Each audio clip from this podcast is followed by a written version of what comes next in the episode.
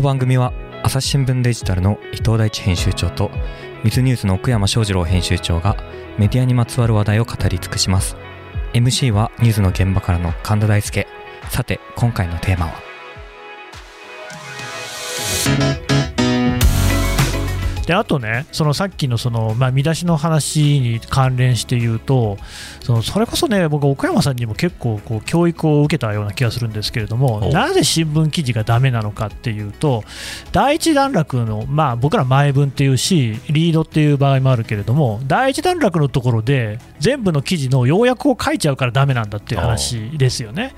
で、いや、それを最初に書いちゃったら、それで誰が読むのかと、最後まで読んでほしいんであれば、やっぱり、その最後まで読んだ時に初めてその記事の中身が、ね、100%分かるような書き方をしないと、いや、それは第一段落だけ読んでみんな離れていっちゃうよねと。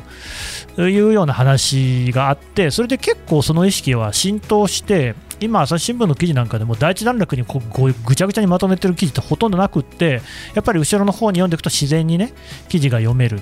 でただそこにはあの一つの理由があって、それは何かっていうと、我々の場合、その有料会員っていうのになっていただく場合には、例えば第3段落の後とか、第4段落の後とかに、ここから先を読んでいただくためには会員になっていただかないといけませんっていう壁があって、ペイウォールっていうけど、そこを超えてもらうってことを考えると、第1段落に全部書いてあったら、そこをね、お金払って読みたいなんていうと、そんな一人もないよねと。ミステリーでね、犯人はこの人ですって最初に、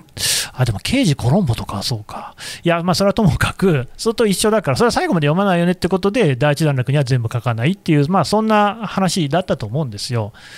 だけど、サブスクリプションで読んでくれてる人だったら、そのペイウォールとかどうとかって考える必要もないから、ひょっとしたら昔の書き方の方があが、時間短縮になるんじゃないですか。もちろん。そっちの方がいいんじゃないの？ただそこも、なんか使い分けだと思いますよ。その何の？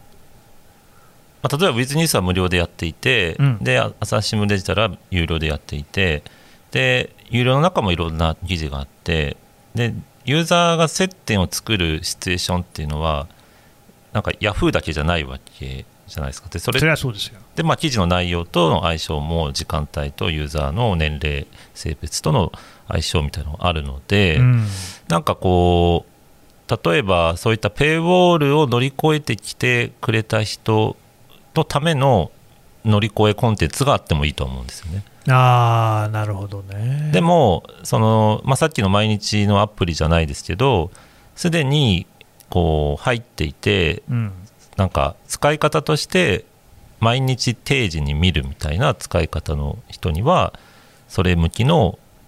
サブスクリプションのコンテンツ、まあ、もはやコンテンツというかサービスだと思うんですけど、うん、があってもいいかなと。だそこは本来すごく丁寧に区分けしていくべきなんですけどどうしてもなんか途中で鍵をかけるのが課金の記事以上終了みたいになっているのは課題感としてあるかな。だ無料の記事も多分それはある気はしてて、なんかこうサクッと読めるものもあれば1万字インタビューみたいなのもあるし、ね、そのメディアのキャラをすごく浸透させるようなコンテンツ、まあ、こういうポッドキャストとかもそうかもしれないですけど、無料域においても多分こちらの狙いというか期待とユーザーが求めるものの組み合わせって、もっと広く考えてもいいのかなっていう気はしてます。伊藤さんどうですか？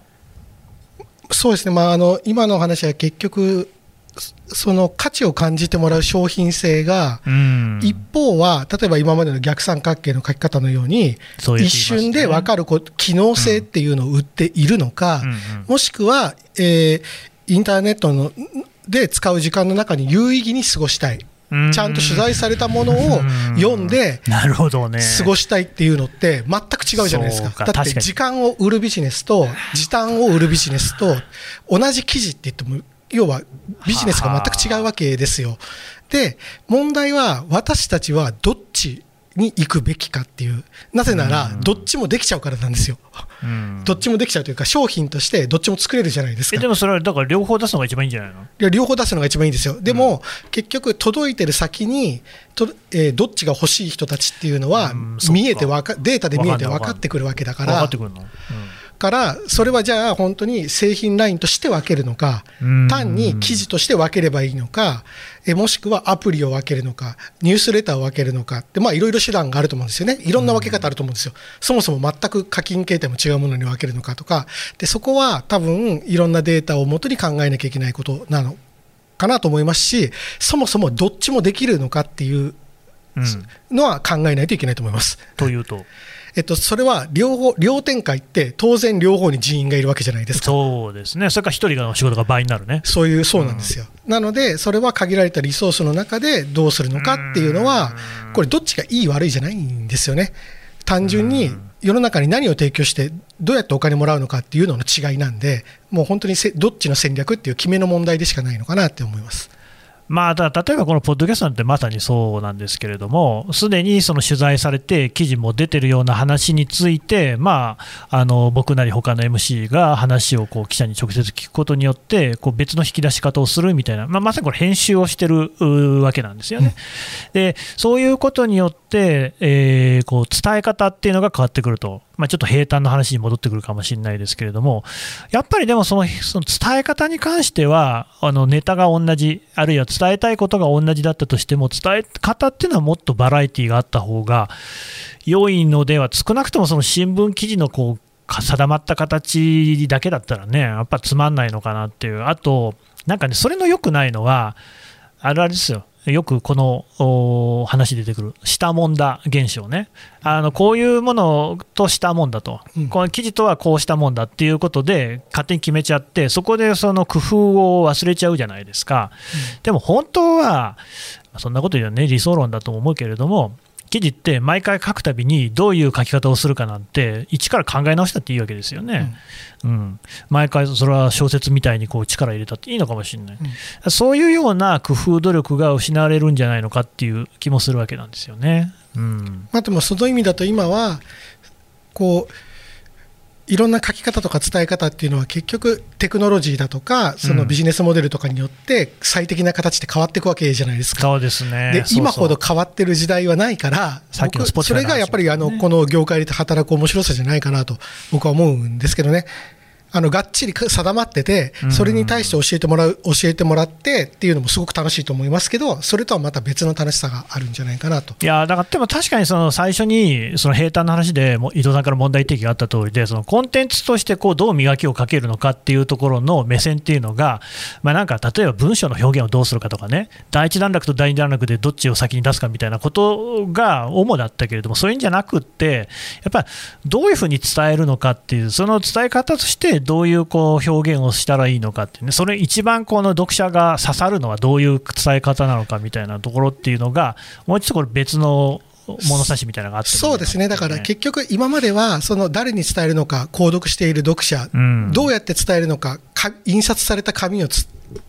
をこう通してっていうのが固定されてたわけじゃないですか。うん、だから、えー誰にどうやって届けるのってところを考えなくても中身の話に入れたんですよ。うんだけど、今は、本来はでもここって考えるべきだったんですよ。うん、でも固定されてて省略されちゃってるままデジタルに来てるから、うん、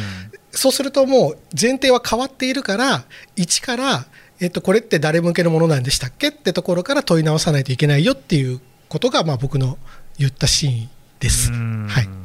奥山さん、なんかありますかね？そういう意味で言うと、Spotify のそのまあ、楽曲の作り方の変化っていうのは、うんうん、私は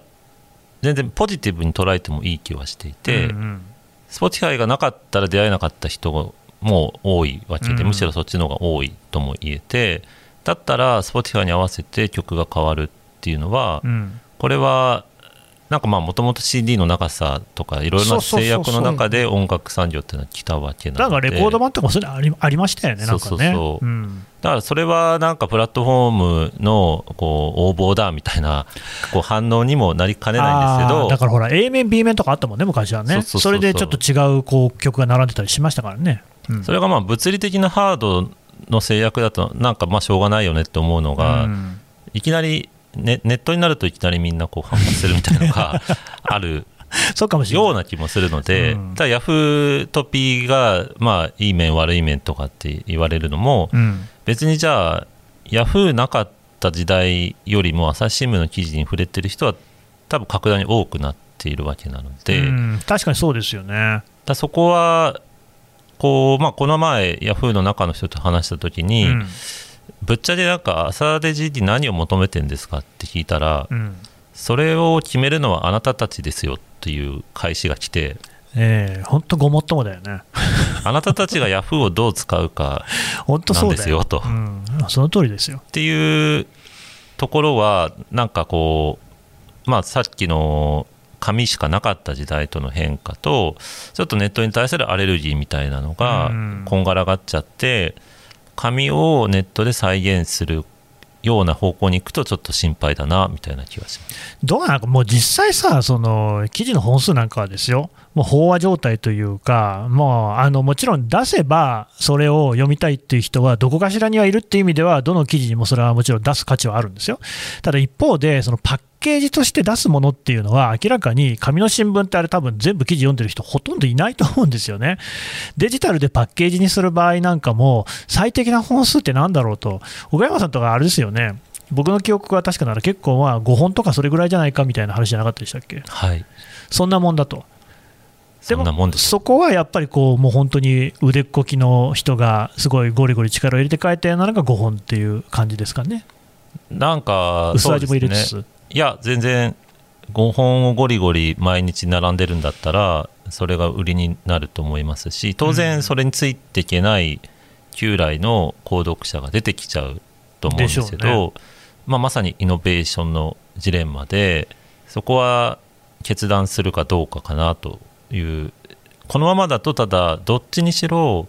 そうならざるを得ないのをずるずるとこうなんか引きずり込まれる形でいっちゃうぐらいだったら自分たちで能動的に動いた方が面白いんじゃないかなっていうのはすごく思いますね最近。どうですか伊藤さん。パッケージにする記事の本数5本でいいんじゃないか問題まあ、僕はもうちょっと多い方がいいと思ってますけどというのはご、うん、あの僕ちっちゃい意味でやったから分かりますけどやっぱりその狙いどころ絞るわけじゃないですか,、まあね、そうするとやっぱりその小さい組織の方が有利になるんですよね。なので、えっと、やっぱ僕はあの規模はあるのでなんかそこで勝てる方法がもっとないかなっていうのは探したいですけどね。うんでもだから今回の話で何回も出てるあの後藤洋平さんの記事みたいのってまさに朝日新聞でしか絶対出てこない記事ですよね。だからまず政治の話で、でもそのファッションにめちゃくちゃ詳しい人がいて、それを精密な取材できちんと書き出すっていうようなこと。本当面白いですよね。うん確かにああいうものっていうのを読みたければ朝日だよねみたいになると、それを強いなと。で、あのクラスのやつが1日5本出てきたらめちゃ強いなとは思いますよね。うん、うん、なんか僕好きなのは佐伯さんのコラムなんか好きなんですけど、うん、やっぱ保守と言われている方が朝日新聞で書いてるっていうのは、はいはい、これはやっぱチェックしておきたくなりますよね。なるほどね。でどんなテーマであっても、そのフェーズの中でそのタイミングの中で佐々木さんが何をおっしゃるのかというのは非常にでそれがうちに載ってるっていうところで多分化学反応が起きているはずなのでまあ佐々木さんが書いてるかどうか分かんないですけど産経新聞にそれが載るのとはちょっと違う、うん、それは違いますよね。ただあれじゃないですか、もうそうやって考えると、やっぱり最初の話だけれども、やっぱり部とか局とかのね、垣根をもっとガラガラぶっ壊した必要があるんじゃないですかね、日経みたいにしたらどうですかね。できればいいですし、はい、まあ、ただ日経もまあ本当にできてるかどうかは多分これからなんでしょうけど、ただ、やっぱ思想としてどっちに合わせてるかっていうのが、やっぱ生産ラインに合わせて今の組織はできちゃってるので。ユーザー的にはそれをあんまり求めてないよっていう、ね、生産ラインに合わせてね。確かにそうですよね。当たり前のようなんですけどただ消費者っていうかまあ最終的なユーザーのための商品ではあるので、うん、本来ならユーザー側のニーズが変わってるんだったらそれに合わせた生産ラインになりその生産ラインに合わせた組織になるっていうのがまあ形の上では正常なんですけれども、なかなか工場がでかいのでまあでも組織をそんなに大掛かりに変えなくても、働き方とか意識変えるだけでもだいぶ変わるんじゃないかって気もするんですよ。というのは、まあ、自分を褒めるわけじゃないですけど、ポッドキャストで出てもらって話聞くと、やっぱまあ、めちゃめちゃ面白いなっていう、その記事なんかよりも、やっぱ記事なんかよりって言っちゃった、あのいや、本当に話をしてくれると、すごいこんな面白いんだみたいなのって結構あるんですよ。もちろん、記事も面白いしっていう人も当然いますよ。いるんだけれども、やっぱりね、みんなね、取材をしていることっていうのを伝えきれてないっていうのは僕はすごく思っていて、なんかその気の持ちようとかですね、あと筆の持ちようみたいなのが変わってくると、そういうものって本当は、あのまあ、部署そんなに大きく変えなくてもできんじゃないかなって気もするんですけど、難しいですかね。うんまあ、うん、その最終製品に紐づいて部署を作っちゃってるんでそうだな、できてたらウィズニュースにはもっといっぱい記事が出てるね。そうですね そうですね結局、わりかし今、外部ライターさんが多くなっちゃってるもんね。そうですね。その方が効率的だし、まあ、中身もいいみたいなところもあるわけでしょ、まあ、その人しか書けないものっていうのは当然そういうライターさんになってきちゃうので、まあ、だうちの記者がそうなのかっていうとちょっとすごく複雑なんですけども。あのさっきの1日5本で強いものっていうのが、その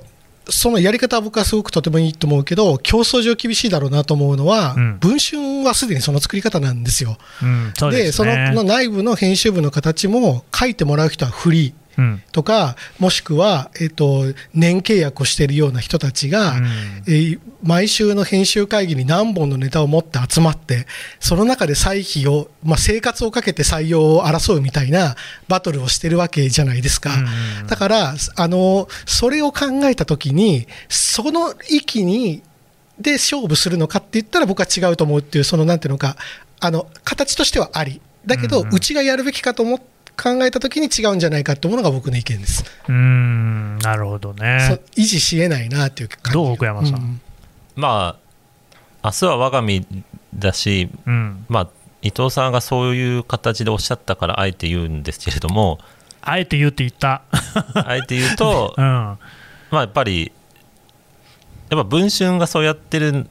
のに我々がそうじゃなかったら勝てるのかというのもあるのでユーザー的にはうちの福利厚生を考える必要はないわけなので。ないね。一切ない。ので、うん、じゃあまあやっぱり多すぎるんだったら減らさなきゃいけない。明日は我が身なんですけど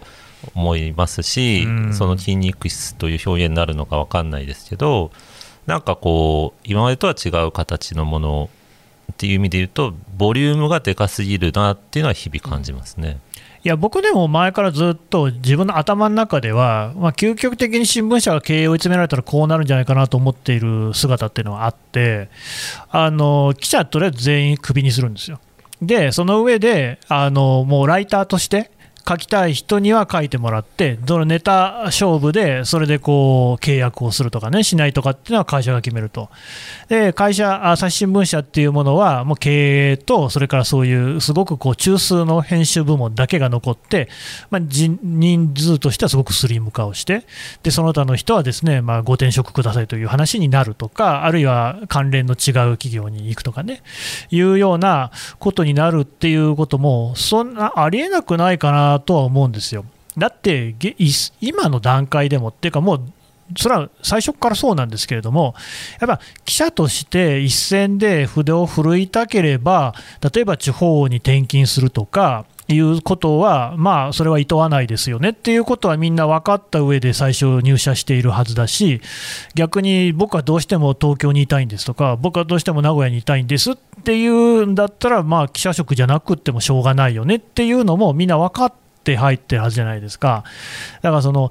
さっきのね記事をどこまでこう伝える側のねとしてそのクオリティを高めるっていう話に似てると思うんだけれどもその記者の仕事っていうものに対するそのとりわけ記者職のこだわりみたいなところっていうのも結構問われてんじゃないかなっていう気はするんですよね。うん、どうですかね？まあ先取りになってるか分かんないですけど、ウィズニュースの場合はやっぱりその人しか書けないものにはなってますよね結果的に。で、まあ、あんまりお断りすることはなくて、そこからブラッシュアップして、アウトプットには結びつけますけど、やっぱり、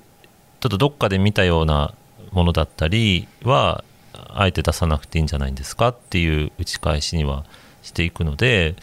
例えば今ノーベル賞ですごい取材体制を引いてますけれども、はいはい、あの結果として出てくるものがうちにしか載ってない情報ってどこまであるのかなとか これから来るであろう総選挙の報道とかもうんそうです、ね、まあ、先ほどの神田さんのこう途中経過を見せるという意味でのアウトプットはあるかもしれないんですけれども、なんかそれはやっぱユーザーからすると関係ないというか、かえって混乱させちゃうんじゃないかなっていうのは、繰り返しとしては思ったりはします。朝日新聞。ポッドキャスト朝日新聞ある聞きは人工音声が伝えるニュースサービスです。外に出かけたらスマートフォンのアプリで、お家にいるときはスマートスピーカーに、朝日新聞のニュースを聞かせてと言ってください。あなたの知りたいニュースどこででも、朝日新聞ある聞き。たった5分で今日のニュースをまとめ聞き。出すか伊藤さんは。まあ、そそうですね。そのやっぱりどういう品質を届けるのかっていうなんかそこそこに行き着く気がする。品質ね、うん、価値を届けるのかっていう。実際ねノーベル賞とかってどうやったってとにかく処方の段階なんか特にそうですけれども、まあ、なかなか差のつきようがないですよね、うん、まあ、でもやっぱああいうのはやっていかなきゃいけないと。いうことですか？そそうです。でもあのの本当に、えー、一方から退いて、まあ、さっきの文章の話も出ましたけどその後の読み物で勝負をするのか複合で勝負するのか、みたいなことはすごく多分そのなんていうかバランスを取らなきゃいけないと思うんですけどそれをミックスでやるんでしょうけどそのミックスの仕方がきっとなんかこれからの肝なんだろうなと思いますけど、ね、やっぱ何度も言うけど、やっぱり速報を追い求めるものの延長線上にそういう雑誌的な記事もあるから、あるんですよ。だからそこはね、だからアウトプットのやり方がうまくできてないっていうのがすごく大きいような気がしますけどね。だってあのね、調査報道の金字塔と言われるリクルート報道だって、結局はあの横浜総局にいた神奈川県警周りとか、検察を回ってた人たちからが取ってきたネタから始まってるわけなんですよね、まあ、事件化できなかったから、それを新聞が書いたっていう話ではあるんですけれども、なんかね、やっぱそういうところがまさにこう新聞社の足腰みたいなのは、すごくアナクロに見えて、でも僕は本質じゃないかとも思ってるんですよね、結局、これなんかページビューかしかコンバージョンかみたいなのと同じで、ページビューないとコンバージョンもないんですよ。うんうん、同じように速報でみんながそのことを知っているから興味を持って読み解きを読みたいわけじゃないですか。うん、だからこれってつながってる話なので。のはずですよね。うん、そこはなんていうのかどが、まあ、じゃあどっちかだけをやるっていう場合は、片方をどうやって補うのかっていうのは、常に、まあ、それは他社から買うとか、いろんな話があるのかもしれませんけど、選択肢として考えなきゃいけないんだろうなと思います。伊藤さん、ちょっともう一個だけツイート、まですか？俺があの？紙を持ち上げたってことは、伊藤さんのツイートを読もうと思うんですけど、いや、まあ、まあちょっと一個ね、はい、あの iOS15、うん、15っていうのかな、のプライバシー機能、トラッカーのアクセスをガンガン遮断してて、メディアも広告プラットフォームも大きな影響を受けそうと。これ、いや、そうですよね、だからそれでそれに続くかな、別のツイートで言ってるのが、コンテンツは価値の源泉なので、一番大事なのは間違いない、だけれども、オンラインメディアやってたら、新しいスマホ OS の使用とかに気を配っておかないと、戦うゲームのルール自体がいきなりコロッと変わったりしてますよっていうね、いや、そうだなって話なんだけど、アップルはもう完全にそういう方向に舵切りましたよね、コマーシャルでも今やってますもんね、はいはい、プライバシーはアップルだみたいなね、うん、だからこれからそのあちなみにトラッカーっていうのは何ですか？トラッカーっていうのはその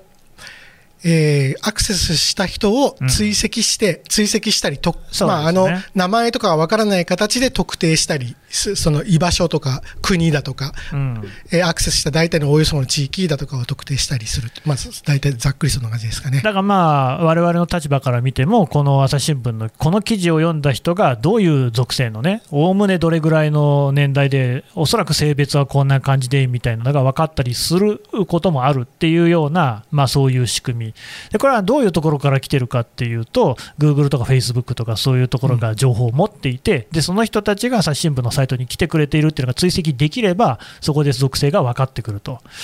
だけど、アップルはそういうのをもうやりませんというか、やめる権利をユーザーの皆さんに選んでいただきます、与えますというような感じでやってると。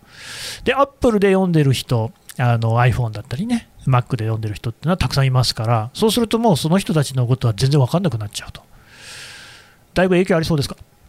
いや、これ、すごく影響大きいと思います。あの、うん、あとは、まあ、似たようなクッキーっていう仕組みも、まあ、今後、クッキーね、そうですね、はい、あの使えなくなることが、まあ、ほぼ確定してるんで、うん、そうすると、まあ、ままずはその広告業が困るわけですよ。だって相手がどういう人かもわからない人に精度の高い広告を送れないので、ね、そうすると、やっぱりこの先、そのの我々の業界で言われてるのは、あのお客さんとちゃんとその規約を結んで、ユーザー ID を作ってもらう、自社で。Google でログインしました、ツイッターでログインしました、ではなくて、そうです、朝日新聞と朝日 ID でログインしてもらうことが大切ですよってなってきているのは、あのまあそういうことですね、汎用的な技術がプライバシーの問題で使えなくなりつつあるというのが背景にあるのかなと。どう、奥山さん、この辺はだいぶ変化ありそうですか？そうですね、僕はまあ、チャンスと思ってはいて、まあ、インターネット広告ってすごく伸びてるって言われてますけど実際伸びてますよね。そのほとんどはこう自動で表示されるやつなわけですよ、うんうんうん、そうですね。でそれの価値の土台がそういった個人情報に紐づいたこう出し分けみたいな、うん、どうして君たちは僕が引っ越したいと知ってるんだっていうね。っていう、うん、でそれが使えなくなるっていうことはまあすぐにはそんな劇的な変わらないかもしれないですけどメディアの、まあ、特に新聞社のインターネット広告って全体からすると本当にビビたるものではあるんですが、うんうん、逆にそういうメディアの性格がはっきりしているところっていうのがユーザーの顔もはっきりしてくるとも言えるわけで、ああなるほど。先祖返りみたいな話ですね。でそこをちゃんと、まあ、ポジティブにかつ野心的に取り組めば、うんむしろ俺らの時代じゃんみたいな売り方はできる気がしますし、まあ、実際、現時点でもうまくいってるメディアっていうのはユーザーの顔が分かる、はっきり見えるところで。でそういうネットワーク広告みたいな自動で出る広告にはあんまり頼らずにこう、まあ、いろんな各社言い方ありますとブランド広告とか、うん、まあ、オウンドメディアとか記事広告とかまあ、ちょっとそういう一手間二手間かけた広告で頑張ってるところが主流になるんだったら新聞社がそういうデッドワーク広告みたいなところでひいひい言って ない時代も来るかなと。まあ今言ってますからね、いやほら、あの覚えてますっていうか、あの別の研修受けてるかもしれないけど、入社した時に、なんかその広告の入り方が朝日と某新聞で違いますっていう例を見させ見て、はあ、それは同じ出版社が広告を出してるんだけれども、朝日新聞には、なんかね、百科事典か世界文学全集とかなんかそういう感じのものが載ってて、で、そのもう違う新聞の方は、なんかもうちょっとこう庶民的なやつ、漫画だったかな、漫画まではいかなかったかもしれないですけど、まあなんかそういうことで、やっぱりそれはなんでかっていうと、読者層が違うからだと。朝日新聞の読者層っていうのは、やっぱこう比較的ね、その所得とか学歴とかそういったものが高い層が読んでいるので、こういうのが来るんですよみたいなことを説明された気がするんですよ。で、まあ、今、そういう感じっていうのはあんまりないですね、少なくともネット上の高校に関してはそんなことないじゃないですか。なんだけれども、ひょっとしたらそういう感じの方向にもなっていくのかもしれない。そうですね、ペルソナみたいな、出てくる。一つのモデルケース、僕もよく挙げるんですよ、外資就職 .com っていうサイト。外資就職 .com があって、そこは外資系に就職したい学生のためのメディアなわけで、うん、でどこが広告出すかっていうとそういうリクルーティングしたい企業が広告を出してでまあ生々しい話ですけど、まあ、すごい有名大学の学生しかそこは読まない。あーなんかそれ聞いたことあります。はいはいはい。でまあ実際どこまでそれが 回ってるのか分かんないんですけど、うん、まあ、そういう説明はすごく説得力はありますよね。面白いですよね。で企業としてはむしろいっぱい読んでほしくないわけですよ、うんうんうん、全然違う関係ない人に出したくはない、うん、でメディア側も読まれたくない、うん、で絞り込んだからこそすごい単価の高い広告になる。っていう売り方がまあ、新聞だとそれはもうちょっとこうマイルドになるのかもしれないですけど、まあ、だいぶなるでしょうね。とはいえまあ、違いはあるでしょう、ね、違いはあると。新聞を読んでるってその行為自体にはいろんな意味付けをできるので、うん、それをクライアントとの相性でうまく営業が橋渡しをすればなんかそういういかがわしいサードパーティーの個人情報よりか我々の方がしっかりした顔の見える相手にコミュニケーションできますよ、みたいなのは、なんか言えんじゃないかなっていう気はしてるんです広告ってね、だって別にそのいい商品だったり、いいサービスだったりするものをこうお知らせするっていうことっていうのは、別にそれはあってしかるべき話なはずなんだから、本来。でもだいぶこう広告が悪者になっちゃってる感じがあるかなと。ね、伊藤さん。そうですね、まあ、特にインターネット広告はね、ねでそことやっぱりそのえターゲティング広告っていうのか、えずっと同じ1回検索したものがずっとついてくるとかねってっていうものが多分セットになってると思うんですよ、うんうんうん、もう買ったのにまだついてくるとか。あそうですね、うんうん、まあ、あとはもうまた別の軸で言うとコンプレックス広告とか言われたりしますけど。あれ、ね、だけどやっぱそういうのを変えるきっかけにはなっていくの行くのかもしれないというよりかは行ってもらいたいなというのが多分、でも願望ベースでもその意味で言うと朝日新聞はとてもいいと思うのはその朝日新聞っていう知名度が高いから、うん、例えば読者の方に会員登録してもらいやすいわけですよ。少なくとも、うん、全く知らないブランドに会員えーまあ氏名氏名、電話番号、メールアドレスを入れるよりかはやりやすいとか、だからそこはすごく生かしていくべきところなんじゃないかなと思いますけどね。奥山さん、そういうブランド力みたいな、まだちゃんと残ってますかね？うんまあ、いい、悪いありますけど、うん、知らない人はいないっていうのは強いと思いますよね。でそれはネガティブな感じで受け止める人もいますけど、ねねただ、やっぱ市場ってもっと広いはずなんで、ポジティブな要素でこうマッチングみたいなのはもうちょっとできるんじゃないか。ただまあ私自身は営業の現場的はないので、あとは編集の人だからね。概念的なところにとどまっちゃうんですけど、うん、ただようやくというか編集と広告がすごく健康的に歩調を合わせやすくなってる時代とも言える気はして、まあ、昔は本当に断絶してたわけじゃないですか。そうだそうそう本当そうですよね。紙面の上下で誰だかも全然知らなかったもん、うん、じゃそれはまあ健全とも言われていたまあある種のね。ところでただ組織的にはなんかもうちょっと情報共有した方が良かったんじゃねえのっていうぐらい断絶しててそれがいきなりネットになって、まあ、うちはややりませんけどもステマみたいな話とかが出てきて急になんかぐちゃぐちゃってなって、でそのまま行くと思いきや、まあ、そういった多分なんか全体的な世の中の流れとして SDGs とか ESG とかなんかちょっと社会的な問題にコビットしないとビジネスも成り立たないぞっていう、うん、確かにそうなってきましたね。中での多分個人情報みたいなのにあるのかなっていう気はするんですけど、ね、だからあれは全然慈善活動じゃなくて完全なビジネスの結果としてのユーザーの個人情報の保護ではあるとは思うんですけどただ新聞社的にはなんかこう編集が頑張ればビジネスも儲かるみたいなのが、結構意図せずとして生まれるような気もするわけです、ちゃんとしたものがちゃんと高く売れるみたいな、うんうん、今までは編集上が白紙でも売ってやるみたいな、うん、クライマーズハイ的な世界観があったのが、ね。うん、今度からは、まあ、逆に言うと編集が変な記事出したら広告も売れなくなる、うん、広告で変なの載せたら編集の信用にも関わる時代でもあるんですけども、ね、なんかこうがっつり組めるかもしれねえなっていうのは、まあ、これはあの実際ウィズニスはそういうのたまには起きてるわけですよ、父親のモヤモヤっていう企画をやったらそれにこう、まあ、気づいてくれた企業さんからこういうの一緒にやりませんか、って案件が来たりとかそれは別にその企業のためにやった企画ではないけれども、うん、なんか結果的に両方ウィンウィンになったみたいなのはあったりして、で読者的にもまあそういったものを次につなげる、まあ、原資っていうとまた変な表現ですけどやっぱ、それお金がないとメディアも運営できないのでそういった形で接点ができる。これをまあもっと朝日新聞レベルでやっていけ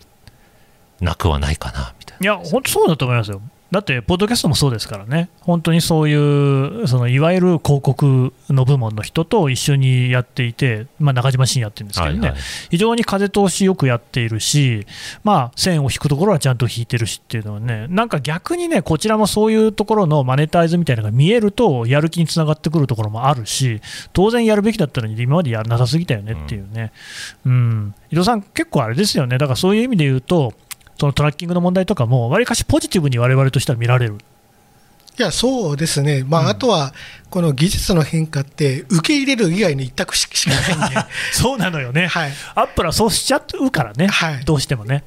でもあとはあの先ほど岡山さんおっしゃってましたけれども、そのきれい事じゃなくて、そのビジネスで進んでるっていうのは本当にそうで、アップルはプライバシー、今、ガンガン CM でも流してるじゃないですか。やってますね。っていうのは、アップルは広告で儲けてる会社じゃないんですよ。まあ、ユーザーに直接端末を売って、ね、ハードウェア売れるからね。そうなんですよ。ハードウェアを売ってるから、その要は個人情報を使って広告ビジネスをするっていう、うん、えー、他の会社とは根本的にビジネスモデルが違うからこそ、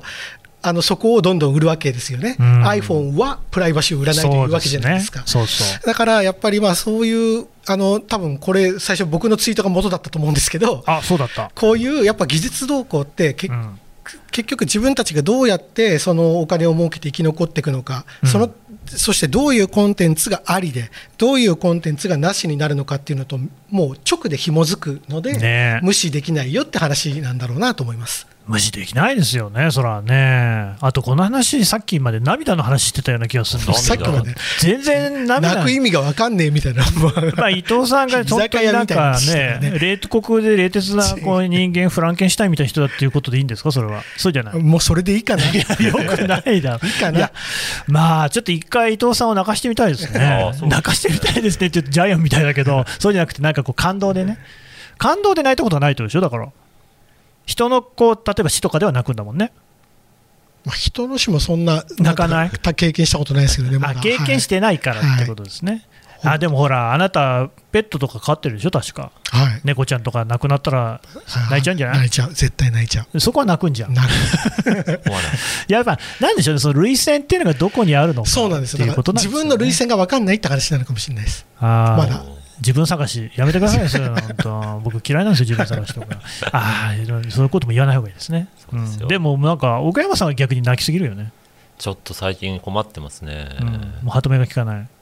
だから怠慢ですよ、これ私。いや、何度もあのね、まあ、これもあんまこう言葉を選ぶんだけれども、やっぱり年取ってくると、いろんなところが弛緩してくるじゃない、そういうことなんじゃないのかっていう気もするんだけどね。物理の問題そうそう、なんかよだれとか鼻水とかも出るもんね。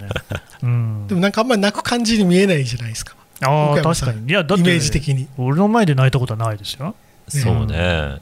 なんかね、なんか僕はあんま信じてなくて、なんかそういう感じを出そうとしてんじゃないかって最近、涙もろくなっちゃってみたいな。っていうね、うん、ちょちょっと疑ってる。自己演出。そう。ちょっと。やりかねない。いや、な、泣く、泣く、泣く本当に？じゃあ最近一番最近泣いたの何よ？3月のライオンとか読んで泣いちゃうよ。16巻ね。3月のライオンね。えー、海の地下先生。そうそうですね。ね読んでないけど、すごい皆さんいいって言いますよね。毎回泣くよ、あそう何何が泣けるの、それは。うん、まあ、私、青春ものに弱いんですよ。泣いてないですよ。泣いてない。ちょっと怪しいよね。ちょっと考えたもんね。いやいやいや青春もに弱いって、あなたその、なんか青春に何かトラウマでもあるんですか？原点は、うん、生徒諸君って漫画大好きで。ああ、なんだっけ、それ。それって古いやつ？超古いやつ。あれで、ちょっと青春もの人間になっちゃって、以降、青春ものドラマとか、本当弱いんですよ。青春ものドラマって金八先生みたいなやつ？金まあ、金八先生も青春に入りますよ。特に漫画とかは結構青春テーマだと、で今はもう3月のライオンがね、ビシバシくるわけですよ。ビーバップハイスクールとかではない？もうちょっとこう ウェウェットなもうちょっとウェットな、ギャグとかじゃない。ね、そうなんですね、はい、あえ岡山さん自身の青春っていうのはどうだったの？あもう陰キャですよ、ああ、そういうことね。ド陰キャでしたね。その陰キャものに心が重なるの？何なんでしょうね。ウェットっていうのでもそんな感じもするけど。だから、ないだチョコとかもらわないとこうなるんですかね。俺ももらってないけどななんかあそこでなんかニヤニヤしてるのが本当に。なんかどうなんだっていうね。一体ね。あとどうやったらチョコレートもらえるのかちょっと教えてくださいよ。そうですよ。もう忘れちゃいましたねもうね。忘れちゃったってことはでもある程度はやっぱりこうなんかこうしたらチョコがもらえるみたいなのあるんですか？ないないでないのかよ。ないない。いやでも多分あれでしょあのスポーツができるとかこれやっぱかっこいいとかね。単単純に。そんそうでもないの？そんなのないですけどね。だってクラスに他にそんなチョコレートもらってる人いましたか？いやわかんないけど。いたんですか？あなた。いやいやいやいや他にもいましたよ。いました。いると思いますけど。本当だはよ。いななんでですかね。まあそれちょっと僕が僕にチョコレートあげたわけじゃないんでわかんないです僕ね初めてかもこんななんかチョコレートたくさんもらった人に会ったの、ねいないよ、ね、みんな言わないだけですよそれ。そう？えそんなことないよ。だって同じ高校にそんなのいた？そんなやつ。そんなんドラマの世界じゃないですかいないよ。それは1個2個もらってるやつはいたかもしんないけど なんかそんな机の上に鈴なりみたいなことはないよそんなの。そう鈴なりとは言ってない。言ってないのね。言ってないけどさ3つ4つの話じゃないでしょそれ。う3つ4つではない。ぬお。ーん。本当にそういうこう因果が報いて今ね涙が出ないんだと思いますよ私はもののねこうね本当に哀れってのは分かってないんだ分かってないよ本当に。さ。で生徒諸君読みなさいよ。そうそう反射みたいなさ格好しちゃってさ本当にどうなってんだよ この世の中っていうね。この辺でやめときましょうかね。お疲れ様でした。はいどうもありがとうございました。ありがとうございました。この番組へのご意見ご感想も募集しております。概要欄のフォームからどしどしお送りください